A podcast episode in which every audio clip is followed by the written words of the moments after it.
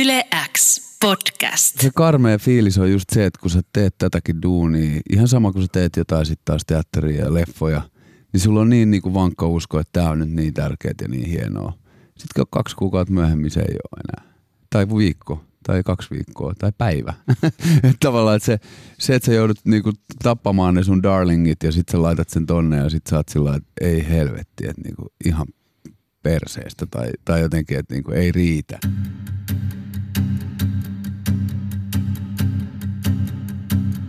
Hello! Tässä on Tommi Manninen ja tämä on Yle Xn podcast Miten musta tuli muusikko.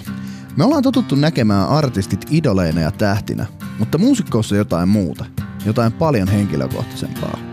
Tässä podissa nämä tyypit pääsee puhumaan siitä, mitä ne rakastaa, eli musiikista. Ja näin me saadaan ennen kuulumattomia tarinoita ajalta ennen kuin he olivat julkiksia.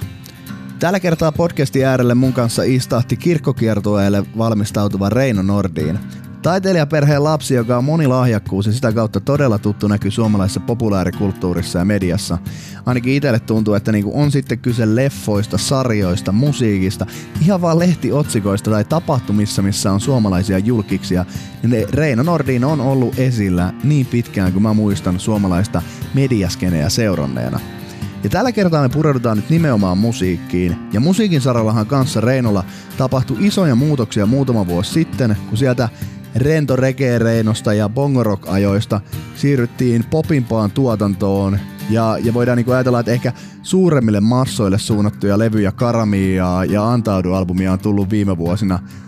Ja tää oli itse asiassa tosi mielenkiintoinen kela, kun me päästiin näistäkin Reinon kanssa puhumaan, että onko kyse siitä, että ollaan tehty tietoinen valinta popimpaan suuntaan isommille massoille, vai onko kyseessä vain luonnollista kehittymistä taiteilijana? Siihen suuntaan, mihin nyt on menty. Ja tätä kautta me päästiin sitten myös todella syviin keloihin siitä, että milloin taiteilija on valmis ja tyytyväinen omaan tuotantoonsa ja onko sellaista päivää edes koskaan. Mutta annetaan nyt Reino kertoa oman tarinansa siitä, miten hänestä tuli muusikko.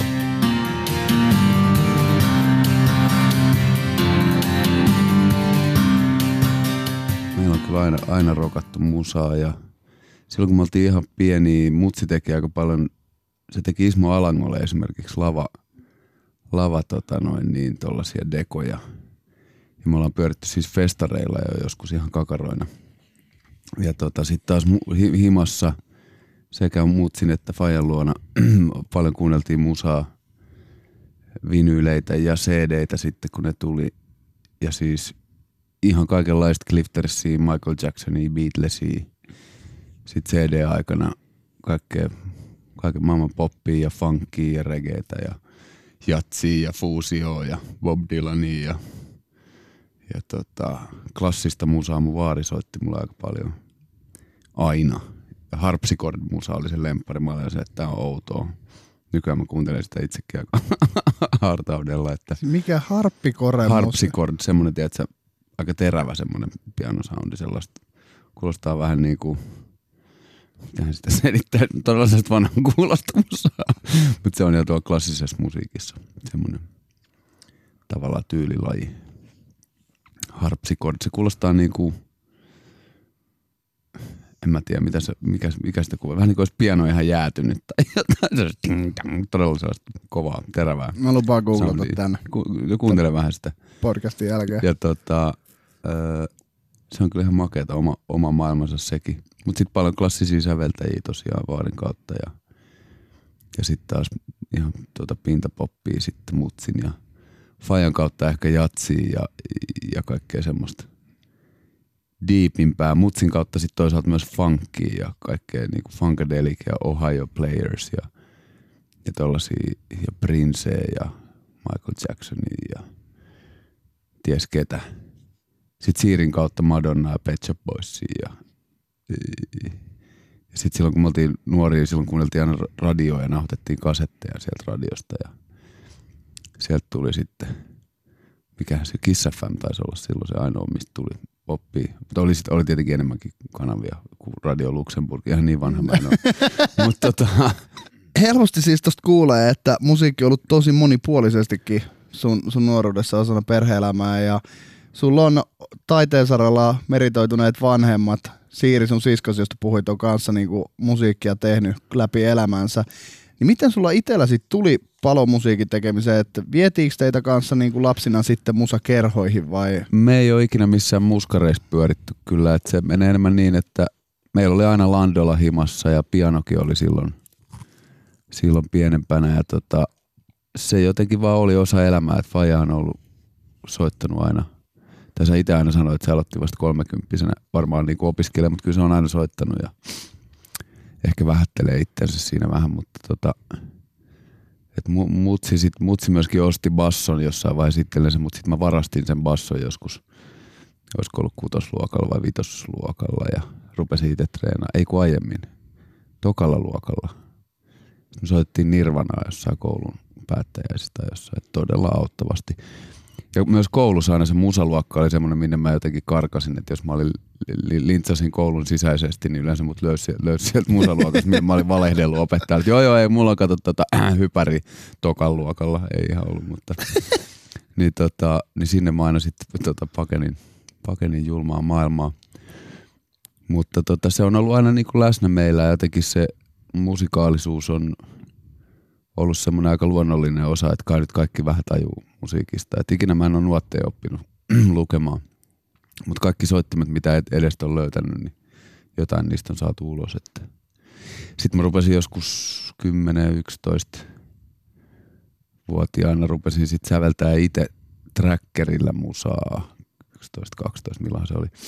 Se niin kuin PClle sai semmoisen dossipohjaisen ohjelman Fast Tracker ja sitten siihen lyötiin niin kuin tavallaan siellä oli sellaisia todella orastavia sampleja, mitä pystyi vääntämään ja, ja, tota, ja sitten siinä piti niinku tavallaan sekvensserillä, siihen tuli tahdit ja sitten niihin lyötiin niitä säveliä ja sitten aina pantiin play ja katsottiin, että miltä se kuulostaa.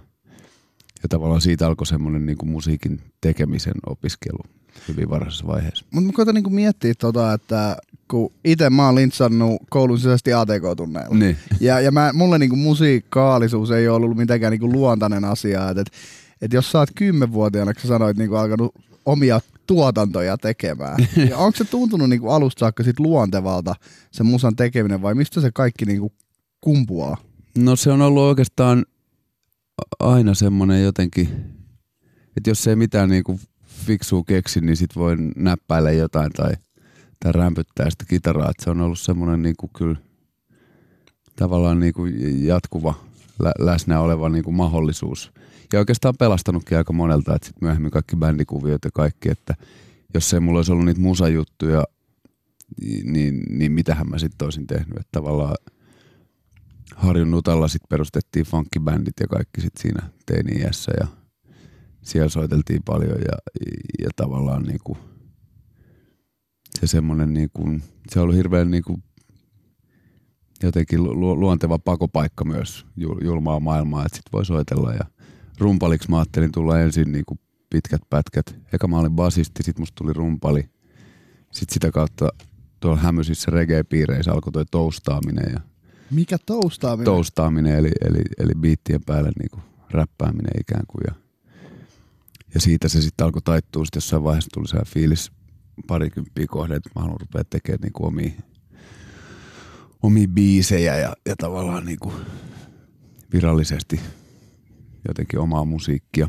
Et siihen mennessä oli kyllä kaikkea sävellellyt ja silloiselle tyttöystäville mä tein jollekin yhdelle semmoisen tanssi, tanssi tavallaan niinku taustabiisin sen tanssishowhun jollain helvetin minidisc-raiturilla himassa ähelsin.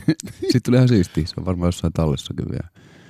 Ja se bassokuvio oikeastaan edelleen soi mun päässä, että, että tota, jotenkin semmoinen musan tekeminen ja säveltäminen oli semmoinen haave ja, ja unelma, mutta mut myös toisaalta semmoinen niinku mielekäs, että joistain tulee kemistejä ja joistain tulee niinku hyviä shakissa, niin mä sitten räpelsin niille soittimia laitteita, että, että se oli semmoinen niinku, ja sitten se oli myöskin semmoinen maailma, mitä pystyy itse oppimaan ihan vaan korvillaan, että, että mikä kuulostaa hyvältä ja, ja miten sitä tehdään, niin sen voi tehdä vaan tekemällä. Että sitten se kysymys tulee sun eteen, että mitä sä haluat tehdä, että millaista musaa sä haluat tehdä. Ja, ja tavallaan siinä on niin kuin koko maailma auki, että, että kaikenlaisia demoja on tullut tehtyä niin kuin tavallaan e, rytmiikan ja sävelien saralla niin kuin tässä 20, mitä, 25 vuoden sisään, että tavallaan, että, että se oli makea se maailma, että, ja siinä ei kukaan pysty sulle sanomaan, että mikä se pitäisi olla. Varsinkaan sitten, jos sä haluat tehdä jonkun niin kuin biisin tai luoda jonkun niin kuin teoksen, niin ei, ei sitä pysty kukaan muu tekemään kuin sinä. Ja se, että miltä sen pitäisi kuulostaa, niin kukaan muu ei sitä voi tietää kuin sinä. Että se on sellainen niin kuin makea paikka niin kuin ilma, ilmasta itteensä tavallaan aika vapaasti ilman, ilman niin kuin ja voihan, niin kuin siihen voi kouluttaa, että kun mä yritin käydä rumputunneilla Popiat konservatoriossa, mutta sitten kun mulle selkisi, että ne ei osaa soittaa reggae-komppia sillä lailla, kun mä halusin kuulla Joo. sen, niin sitten mä skippasin senkin ja jatkoin soittamista bändeissä. Että. Miten paljon sä tänä päivänä treenaat vaikka versus noita niinku alkuaikoja, että koska sitä on niinku näissä monissa podcasteissa, mitä mä oon keskustellut meidän yleisön kanssa, niin siitä, että, että kaikki, tai kaikki, mutta tosi monet sanoo sitä just, että ei osaa vaikka lukea nuoteista ja, ja se niinku kuulee korvalla, mitä haluaa soittaa ja vastaavaa. Mutta jos sä mietit niinku tunteja vaikka, mitä sä käytät viikossa nyt versus 20 vuotta sitten jonkun soittimen tai musiikin opiskeluun, niin pystyykö semmoista laskea tai vertaamaan? No nyt mulla on toi piano ollut työn alle, että kyllä mä niinku pianoa hakkaan tunnin päivässä ainakin, että ja viimeiset vuodet tästä tosiaan sitä niinku kehittänyt, mutta sekin on aika semmoista, että mä vaan sit säveltelen omia biisejä ja onkin säveltänyt tavallaan, mutta et hyvin sillä lailla korvakuulot sekin menee. Sitten mulla on sellaisia sormiharjoituksia, mitä mä teen paljon. Mutta esimerkiksi laulamisessa sitten taas se, se kehitys menee niin, että tulee tehtyä joku biisi ja sitten sä sitä otat niinku haltuun siinä tekemisen ja äänittämisen yhteydessä. Ja sitten sä treenaat sitä tavallaan keikoilla, että miten sitä voi vielä paremmin vetää. Että se on niin kuin sä saat sen valmiiksi, se on hyvä – sulla on siihen joku pohja, mutta sitten se, se hioutuu koko ajan, että, että tavallaan siinä vaiheessa, kun biisi menee levylle ja sitten kun sitä on vuosi kaksi soitettu, jos se sattuu olemaan vaikka hyvä biisi, niin, niin sitten se alkaa niinku paranee ikään kuin, ja se sun iskukyky siihen tavallaan niinku maksimoituu. Ja sitten sen jälkeen se tavallaan just, että vaikka vetää kitaralla se sama biisi, niin sulla on niinku paljon parempi lähtösi, että sitä treeniä tulee tässä duunissa niin paljon sitten kuitenkin, kun painaa sata keikkaa vuodessa, niin mutta semmoinen, missä haluaa itse itseensä kehittää nyt viime vuosina on ollut just toi pianosoitto ja ehkä muutenkin vähän palannut siihen livesoittoon, että haluaa tehdä siellä lavalla muutakin. Että sellaisia todella sekavia timbale-sooloja mä oon tässä soitellut nyt vuoden verran keikoilla. Tuo Karamia biisi. Ja... ja onko tämä piano nyt niinku sitten joulukuun kirkkokierto? Että no vähän sinnekin joo. Ihan kokonaan yksin mä sitä pianisoin, mutta muutamassa biisissä ajateltiin ja, ja oliko meillä kitarakin mielessä tuoda siihen, että, että tavallaan se, siinä on jotain siistiä sitten soittaa ja laulaa. Toki siinä on se miinus myös, että sitten sun keskittymiskyky vähän jakautuu, että se, sä et aika harva pystyy olemaan niin kuin huippupianisti ja laulaja yhtä aikaa. Et se vaatii sitten niinku ihan sa- saatanasti treeniä ja, ja, sitä kyllä toki tekee, että kyllä siihenkin niinku, se on sellainen niinku kaukainen haave. Mutta että kyllä mä oon aina kokenut, että on hyvä olla semmoinen niinku kyky vetää omia biisejä millä vaan vitsi munniharpulla, jos, jos niinku tarvii. Että, ja sitten kun on paljon tehnyt kaikki pienempiä keikkoja, akustisia keikkoja – hääkeikkoja ja yllätyssynttäreitä ja kaapista tuli Reino Nordin huhuu, ja sitten kitara soi.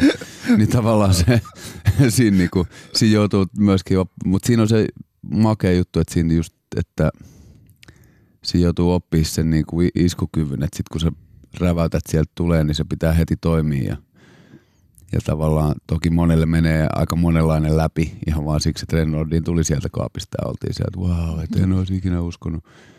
Mutta itse tähtää siihen, että se musiikki pitää niinku, että tavallaan jos sulle sanotaan, että nyt on sun paikka, niin sit sun pitää sanoa, täällä mä oon, vieläkin sun. niin kuin saman tien vireessä. Se ei varmaan mennyt ihan vireessä. Niin tota, se, mä dikkaan sitä tavallaan, että pitää olla niinku valmis. Toki ääntä pitää avata ja näin, mutta et se, mä, usein mä teen, kun käydään pohjoisessa keikoilla. Mä olin just Rovaniemellä. Sitten siellä on kauppayhtiöllä on sellainen epävireinen vanha piano – niin mä vedin siellä kaksi, kaksi settiä niin kuin pianolla muutamia biisejä ja sitten aina antaudun vikaksi siihen. Ja, niin tota, että altistaa itsensä sille tilanteelle, että mitä jos sun pitäisi nyt soittaa ja laulaa jotain, niin lähteekö niinku mitään. ilman sitä niin kuin tavallaan viitekehystä, että sulla on, että se on ehkä myöskin siitä katusoittoajoista jäänyt semmoinen, että mähän siis silloin teininä soitin paljon bongerumpuja kadulla ja tienasin taskurahoja sillä, että se oli hyvä. Ja sitten se oli makeata, koska sä voit vaan mennä keikalle mihin vaan kulmaan ja sitten jos ste, Stevari häätää, niin sitten joutuu lähteä, mutta harvemmin ne hääti. Että. Mikä oli paras päiväpakko? Kyllä mä muistin, kun me tehtiin joku 200 markkaa mieheen, niin, kuin, niin sehän on ihan hyvä liiksa tuollaiselle 13-vuotiaalle kölville. Mutta sitten edelleen varsinkin nykyään, niin kuin, sit kun ollaan pop-artisteja ja, ja kaikkea, niin siihen tulee niin paljon kaikkea sitä sellaista tilbehöriä ja semmoista, että sitten tavallaan jää kaipaa myös sitä, että mitä jos vaan soittaisi tai mitä jos vaan laulaisi. Ihan vaan siksi, että on ihan tavallinen ihminen, niin, niin tavallaan se rakkaus musaan on, on, on niin kuin, kuitenkin sitä pitää pitää hengissä ja sellaista, niin kuin, sellaista jännitystä siinä, että, että mä väitän, että poppikeikat helppoja on, mutta niissä on aina se sama kaava, että sitten mennään sinne ja isketään hitit tauluja ja vedetään täysin ja kaikkea, mutta sitten on paljon muutakin, että jos vedetäänkin jotain muuta tai ihan vaan soitellaan jotain pianosävellystä, niin miten niin kuin ihmiset reagoivat ja millainen, miten se vaikuttaa fiilikseen ja, ja, ja kestääkö oma niin kuin kantti semmoista, että voi vaan niin kuin, siinä sitä sitten niin kuin haastaa itseänsä. Että, ja sitten Oulun lentoasemalla on siisti se, että siellä on aina se piano – ja sitten aina kun siihen istahtaa ja rupeaa soittelemaan, sitten jengi venää sitä konetta, sitten sieltä saa aina, tiedätkö, irtoa uploadeja. Ja... Ihanaa, että sulla on tommonen halu mennä noille niinku vapaille pianoille. Ja niin, no, ja varsinkin just vapaille pianoille, niin. että niistä on tullut kyllä semmoinen, niin aina kun mä näen sen, mä käyn testaa heti, että onko luukku auki, sitten se on kiinni, niin sitten mä manaan vaan, että joku saatana antikulturelli, tiedätkö, vihaaja on lukinut tämän pianon. Varmaan just siksi, ettei joku Nordiin pääse pimputtaa sitä. Yle lyhyesti Reino Nordi, jos mietitään, että matka muusikkona ei kuitenkaan yksinäinen matka, niin pystytkö nimeämään kolme henkilöä, jotka on vaikuttanut suhun eniten muusikkona? Kolme Inspiroinut henkilöä. tai auttanut matkan varrella? Mm. No kyllä mä väitän, että tuohon laulamiseen eniten on vaikuttanut, joskus aiemminkin haastatteluissa maininnut se, semmoinen jamankalainen kultakurkku nimeltä Alton Ellis – jonka laulu tullut kuunneltua niin kuin teininä paljon. Ja, ja se on tota niin kuin, jotenkin se semmoinen omituinen niin kuin gospel, gospel-kuoromainen niin kuin lähestyminen, mutta sitten se musa on kuitenkin sitä regeetä ja lovers regeetä nimenomaan. Ja, ja silloin se on siinä hienoa, niin kuin, siinä kuulee vaan siinä laulussa sen tunteen niin vahvasti, että, että sitä ei ole oikein kukaan pystynyt sen jälkeen niin kuin samalla tapaa toistamaan kuin hän niin kuin sitä tapaa, millä se fiilis tulee vaan läpi sieltä, että ei välttämättä niin kuin, ei välttämättä ole se niin kuin kuuleen ja vaarallisin ja seksikkäin niin kuin murhamies toustaaja, mutta et se tapa, millä se laulaa rakkauslauluja, niin on, oli niin kuin joka isosti, isosti osui muuhun. Ja toinen on Cornel, Cornel Campbell, joka on taas sitten semmoinen niin kuin myöskin jamaikalainen, tota, isosti niin kuin falsetilla laulava, laulava ukko, jota me päästiin lämpäämään oikeastaan flown, flowssa tota, Herkuleksen kanssa joitain vuosia sitten. Ja se oli itselle semmoinen aika iso, iso kulma. Se oli vaan, tuli vielä heittää keikä, että yeah, yeah, yeah man, you, you sound real nice, yeah, good vibes. Paljastit se silloin hänelle? Kyllä mä olin totta kai ihan fanipoikaa siinä. Mutta ne on niinku kaksi tuommoista niinku selkeät laulaja, laulajaa, jotka ihan vaan kuuntelemalla on ollut se, että miten joku voi päästää tuommoisia ääniä ja, ja tehdä tämmöisiä biisejä. Mutta sitten, sitten tietenkin kolme on ehkä vähän liian vähän tavallaan niin kuin rajata siihen, mitä, mikä on vaikuttanut niin kuin isoimmin. Sitten on tietenkin Drake on ehkä yksi semmoinen, jos puhutaan niin kuin esikuvista, mä oikein osaa sanoa, että kuka olisi niin kuin, Herra Herkules on yksi semmoinen, joka kanssa paljon niin kuin pohdittiin ja tehtiin musaa silloin aikoinaan ja, ja pidettiin niin kuin tiivistäkin tiimiä. Tuotettiin kaksi Ja vähän niin kuin tuossa niin kuin toi Reikin jälkeen Herkulesin sisäasiat. Niin, no nimenomaan joo. Mutta että siinä on niin, kuin niin paljon jengiä tavallaan kuitenkin sitten kulkenut, jos lähdetään kaikki soittajia, kenen kanssa on soittanut. Että sitten on niin kuin, jos mennään niin kuin ihan muus, muusikkouteen, niin sitten taas niin kuin Cool Sheiks, äijät, Mitrat, Mitja Tuuralla, Keimo Hirvonen, Hepa Halme, semmoisia niin kuin legendaarisia suomimuusikoita, joiden kanssa on saanut soittaa ja niin kuin oppinut paljon groovista ja, ja musasta ja niin kuin käynyt sen tavallaan musiikkikoulussa siellä. Siellä sitten, sitten jos mennään niin kuin sillä taas po- popin puolelle Drakein lisäksi, niin sitten, sitten siellä on niin kuin varmaan silloin Skidin ja Michael Jacksonin niin kuin se staili, millä se, vaikka nykyään varmaan tosi, se ei saa sanoa näin, koska hän on kuulemma raiskaa niin kuin kaikki muutkin. Ihmistä vähän paskaa, mikä sille voi, oli tai ei ollut, kuka ei tiedä, mutta et kuitenkin niin se musiikki oli aika hyvä. että tavallaan ne, äh, mulla on sehän biisi kuin Niin kaunis oot, joka oli mun ekalla, ekalla solo-albumilta, ekalla niin kuin albumilla. Äh, niin kaunis oot niminen biisi missä on sehän bassolinja, joka menee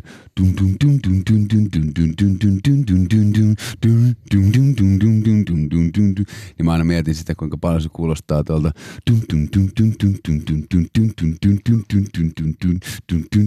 joka on taas Billie Jeanin bassolinja. Ja mä olen se, että nyt mä oon päässyt tiedätkö, kohteeseen, että mä alan tekemään poppia. No sit siitä tuli soul reggaetä vielä moneksi vuodeksi, niin kun siitä tuli poppia, mutta, mutta aina fiilistellyt ja bassolinja on aina fiilistellyt, niin mutta noita niinku vaikuttavia ihmisiä on niinku satoi ja sit se, niinku, että kuka mihinkin on vaikuttanut, niin paha sanoa. No, Tuossa nyt on läjä. No, Valitse kolme. Siinä on kasa ihmisiä ja, ja paljon ollaan päästy myös podcastia tiputtelemaan tota aikaisempaa matkaa, miten mm. sä oot muusikkona matkannut tehnyt kenen kans, kenenkin kanssa noita levyjä ja musiikkiprojekteja. Me voitaisiin siihen syventyä seuraavaksi. Joo. Yle, Yle X. X.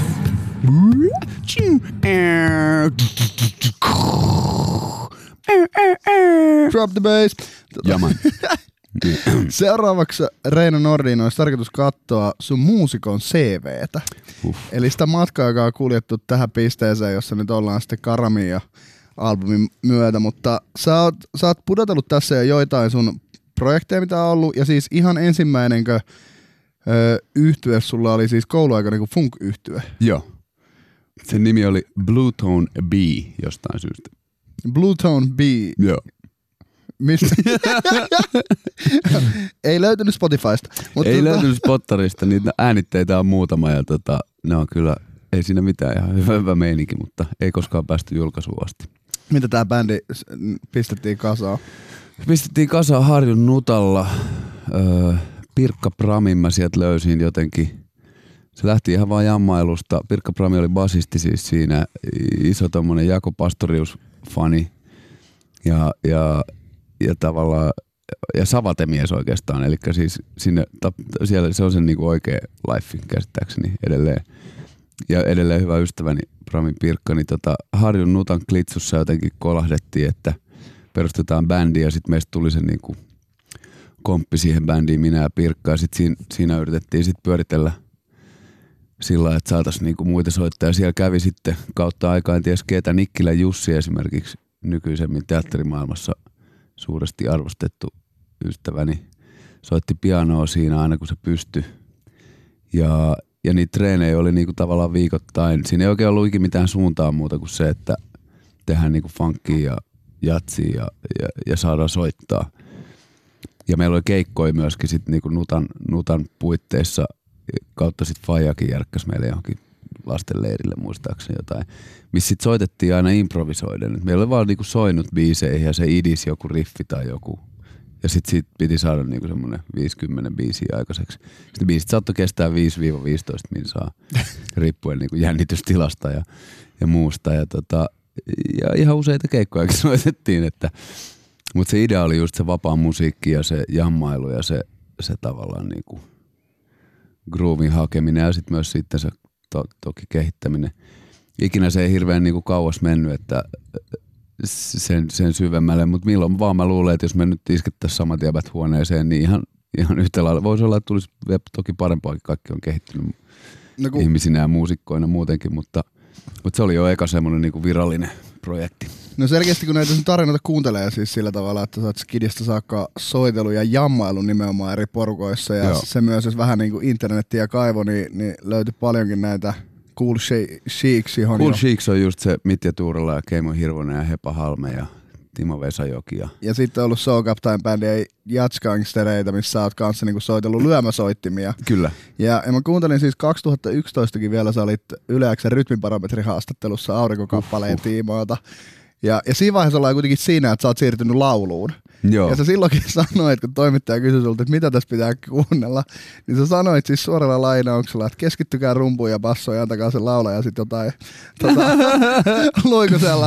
Niin, no Et hauska juttuhan on se, että mä soitin siinä ne rummut ja bassot että se, se oli täysin itse soitettu koko albumi, että sinänsä ihan mielekäs. Mutta mut tavallaan niinku, mä mietin, että kun nyt sut tunnetaan niin vahvasti laulajana, mutta kun sulla on toi niinku vahva musikaalinen tausta, jossa niinku nimenomaan se kunnioitus ja respekti tulee siihen jammailuun ja, ja niinku rytmeihin, niin miten sä oot niinku hypännyt sit siitä niinku musiikin soittamisen puolesta, puolelta niin tohon niinku laulamiseen? No tavallaan mm, se menee just sen säveltämisenkin kautta, että sitten sit sä teet ne biitit, mutta sitten sä haluat siihen jonkun laulun ja, ja, ja just jonkun tietynlaisen ja mitä vaan, niin sitten sitä lyriikkaa ruvettiin niinku kehittämään sen, sen reggae-räppi, reggae-räppidiskoilun niinku jatkeeksi, että mitä, jos, että mitä mä itse haluaisin sanoa ja mistä mä haluaisin laulaa. Ja, siis mun ensimmäiset lauludemot, voi herra Ju- Jumala, siis Tommi Tikkanen Suomenlinnasta, sillä on varmasti jossain homeisella kovalevyllä ne tallella. Mä toivon, että se niinku, sen puoliintumisaika on niin hyvä, että ne vaan niinku tuhoutuu. ja mä muistan joskus jo kauan sitä ajatellen, niin että kun mä oon kuullut nämä demot, niin kuin eka kertaan tämän niin kuin yrityksen, niin minkä helvetin takia mä oon jatkanut? Että mikä on niinku saanut mut uskoa, että tosta voi vielä parantua. että kyllä niinku tervehenkinen ihminen kuulisi, ne oli vaan se, että joo, ei ole laulaja, joo, ei ole, ei ole tulos. Että ei tuu natsaa. No, mutta ihan hyvin se on mennyt. niin, sitä mä itsekin nauroin, että kymmenes vuodessa sitten kuitenkin sitä oppi laulamaan ja tavallaan sai, sai niinku sen homma, homma liikkeelle ja nykyään se on sitten kuitenkin se, se, missä se finesse on niinku parhaimmillaan. Että. Se on se niin kuin sanoit, että sata keikkaa kun vuodessa treenaa. Niin. Niin, niin sitten siinä tuhannen kohdalla alkaa jotain tapahtua. Mutta et kun miettii tota sun niinku artistiuraa ja, ja Reinoint ja Rainaussin kuitenkin nokkamiehenä alun perin tulit tutuksi ja sitten siinä niinku Bongorokin tiimoilla jätit bändiä ja tuotit ja teit koko albumi Joo. yksikseen ja nykyisin sitten niinku Antaudin ja Karamian myötä on jo tosi erilaista Reinoa. Niin mikä oli se käänteen tekevä hetki, jos miettii niinku sitä mennyttä rentoreinoa, millä, millä silloin sua niinku tituleerattiin regeaikoina ja nykyreinoa, joka sitä poppia tekee? Niin, tota, mä en usko, että siinä on edes sen kummempaa käännettä, että se on vaan niinku luon, luonnollista kehitystä, että ehkä, ehkä se, se käänne on se, mikä aina pitää tulla, että nytkin pitää aina, aina pitää mennä eteenpäin ja, ja, ja tavallaan keksiä lisää, että ja pitää parantua, että ky, kyllä se niinku, se, ja tässä on ollut niin pitkä elämä, herran jestas, kaikella maailman asioita, että niinku tavallaan mit, mitä on niinku tapahtunut ja kahlattu läpi, että kyllä se suurin käänne varmaan tapahtui jo lapsena siinä, että halusi lähteä niinku tätä tietä tutkimaan, sitten se tie vaan jatkuu, että se sitten tavallaan, että sä peität jo, jonkun niinku, pe, peität jonkun niinku näennäisen rentouden alle jotain sikamakeeta mielestäsi, niin, niin ei, ei se sitten välttämättä kuitenkaan ole niin hyvää musaa kuin sä kuvittelet. Vittu, se oli niinku... Mutta että, sanotaan näin, että sitä niinku, ja sitten se, että mi, mi, miten sä itseäsi brändäät ja, ja, ja miten sä kelaat, että jengi niinku kelaa. Se on niinku se semmoinen musiikin niinku ju, julkinen puoli ja se sen esiin tuominen ja ihmisille saaminen, niin se on sitten niinku ihan oma sotkunsa. Että tavallaan se sama, sama äijähän mä oon edelleen. Jos mä saisin niinku ihan sillä niinku ajattelematta ketään muuta tehdä musaa, niin mun, mun levythän olisi niinku lattarista niinku rapin ja hevin ja teknon ja UGn ja 15 minuutin jatsiraidan kautta niinku kaikki ne. Ja sitten ehkä joku klassinen sävellys siihen vikaksi outroksi. Et se tavallaan, ja sitä kohtihan tässä mennään. Ja siksi, siksi myöskin niin kun haluaa olla pop-artisti, että se on loppujen lopuksi se kaikista va- vapain paikka tehdä. Et nyt kun mä teen reggae-biisin, niin sehän on eri, ihan eri kajulla kuin silloin, kun, kun mä oon vaan reggae-artisti tai vaan jotain tai, tai jollain etuliitteellä varustettu. Ja si, sehän se oli alun perinkin tähän tyyliin levyn ajatus, että haluaa tehdä poppia ja haluaa pois siitä niinku regeestä. Eihän niillä niinku Rhinos, kuka vittu antoi sen nimen sille bändille, niin tota, niin, niin, äh, niin, niin tota, no mut hei, nuoruus kuitenkin, se on sellaista. Niin tota, eihän niin levy loppu yksi reggae-biisi loppujen lopuksi. Niin kuin toi kuulu tunnelmiin kahdella ekan levyllä. Ei ole kuin yksi reggae-biisi. Ja, ja that's it. Että sit niinku ei lomaa oli seuraava reggae-biisi, joka oli sitten taas Bong Rock-levyllä jo. Että se tavallaan se, ei siellä ole mitään reggaetä. Et se, se idis oli tehdä poppia ja idis oli tehdä myöskin niinku laajemmin sitä – hommaa. Että se käänne tuli tavallaan oikeastaan jo silloin ennen sitä ensimmäistä virallista albumia, että mä en halua olla reggae-artisti, vaan mä haluan olla artisti. Ja, ja sitten siitä on ollut sitten taas pitkä matka oppia siihen, että mitä helvettiä se on. Ja, ja miten tehdään hyviä biisejä ja, ja, ja miten, plus, että miten niitä tuotetaan. Et mä oon rakentanut kolme studioa itse ja ja Henkan kanssa ja tuotettu sitä musaa ja soitettu niitä bassolinjoja ja yritetty saada sitä soundia jiiriä. Sitten kuulin just äsken jonkun rock levy biisi ja oli vaan se, että mitä helvettiä mä oon ajatellut, että miksi tässä on näin paskat soundit, että ei ihme, ettei PM ei saanut mua silloin, että piti tehdä vielä siitäkin vielä yksi mutka lisää ennen kuin päästiin niinku tavallaan asian ytimeen. Koska silloin jo juteltiin Galixia noiden kanssa.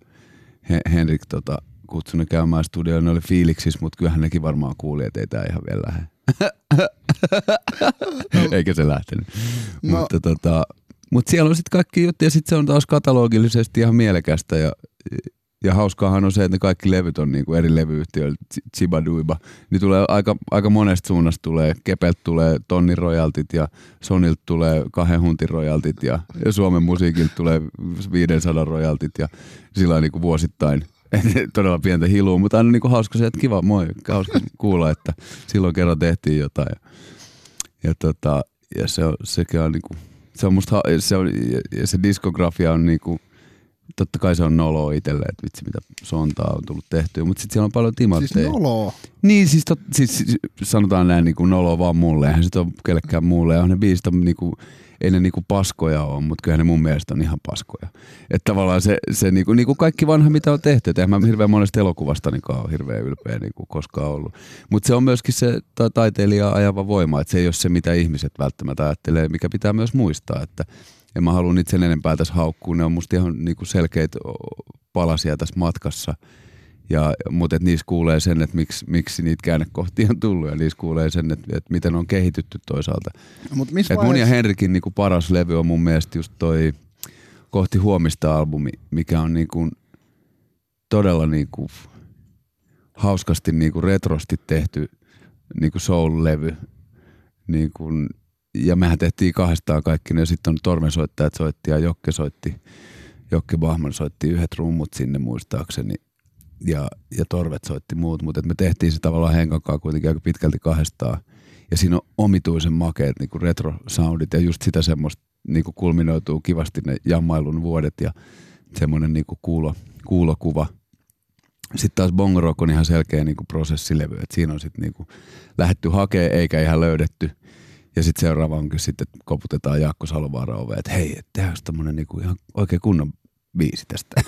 sitten sieltä tulee kato mua silmiin ja sitten ollaan taas jännä äärellä. Mutta mut miten tämä, niinku, kun sä sanoit, että jokainen hetki on kä- niinku, tärkeä osa matkaa ja kääntekevä hetki, mutta mut, niinku, sitten taiteilijalle noloa katsoa näin taaksepäin, niin missä vaiheessa se tavallaan...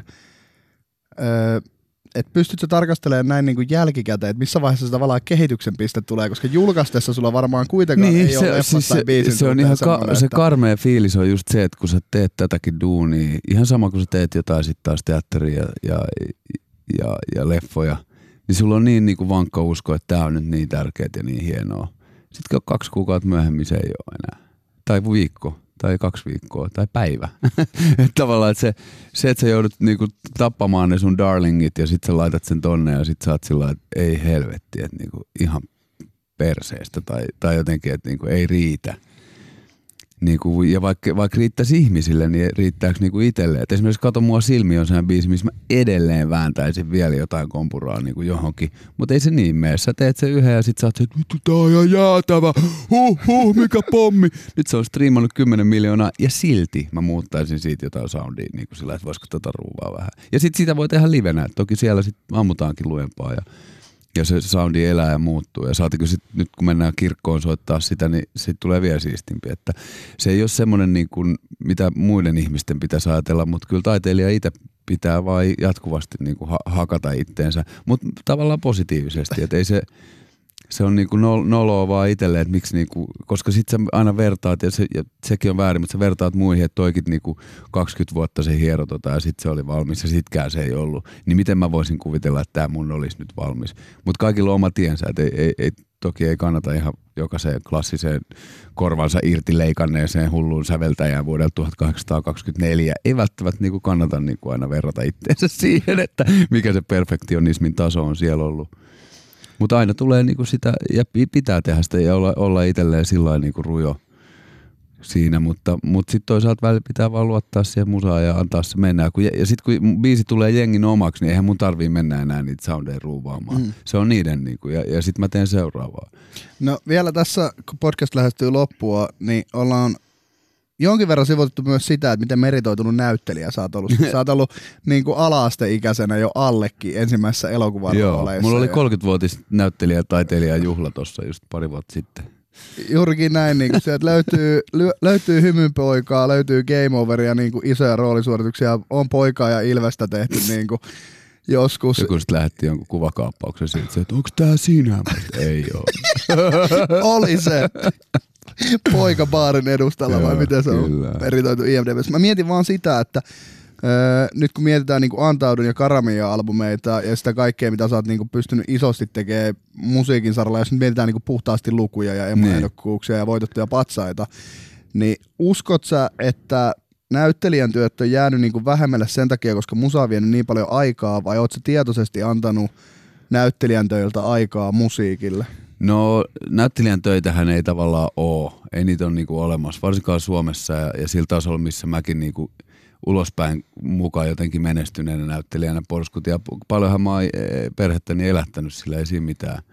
Ja itseäni ja, ja, ja myös kaatanut sitä rahaa ihan Kankkulan kaivoon, niin kuin moni meistä tekee, mutta, mutta tota, ei, ei sitä niinku uraa ole olemassa, jos ei sitä ajaa ihan täysin. Ja sitten siinä on se ongelma, että se, se suomalainen draama on mitä se on. Ja sen niinku tavallaan, että sitten jos, jos sä lähdet tuonne taistelemaan maailmaa, mutta en mä voi enää mihinkään lähteä taistelemaan mistään rooleista – että mulla on neljäs kidi ja niin kuin vähän erilainen niin kuin tilanne kuin jollain Lauri Tilkasella tai jollain, tiedätkö, joka voi niin kuin lähteä tonne niin kuin myymään itteensä. Et se, se on, ja sitten siinä on se, että sit kun sä saat sen jutun, niin sitten se on jonkun muun kirjoittama joku juttu.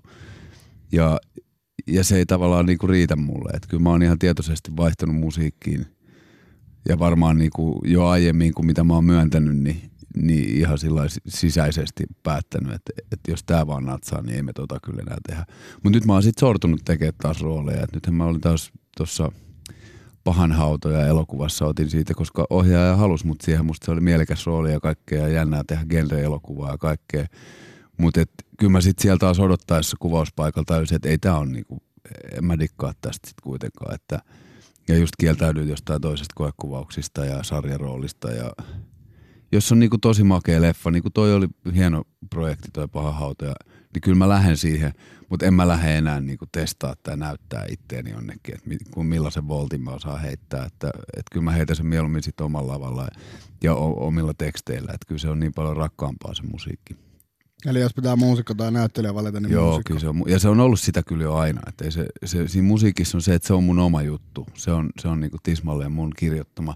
Ja nyt kun se alkaa se saaga olla ton verran pitkä, niin ei ole mitään järkeä niinku uhrata sitä oikeastaan minkään. No perheen edestä voi uhrata toki kaiken, mutta semmoista valintaa nyt ei onneksi ole tarvinnut tehdä. Että.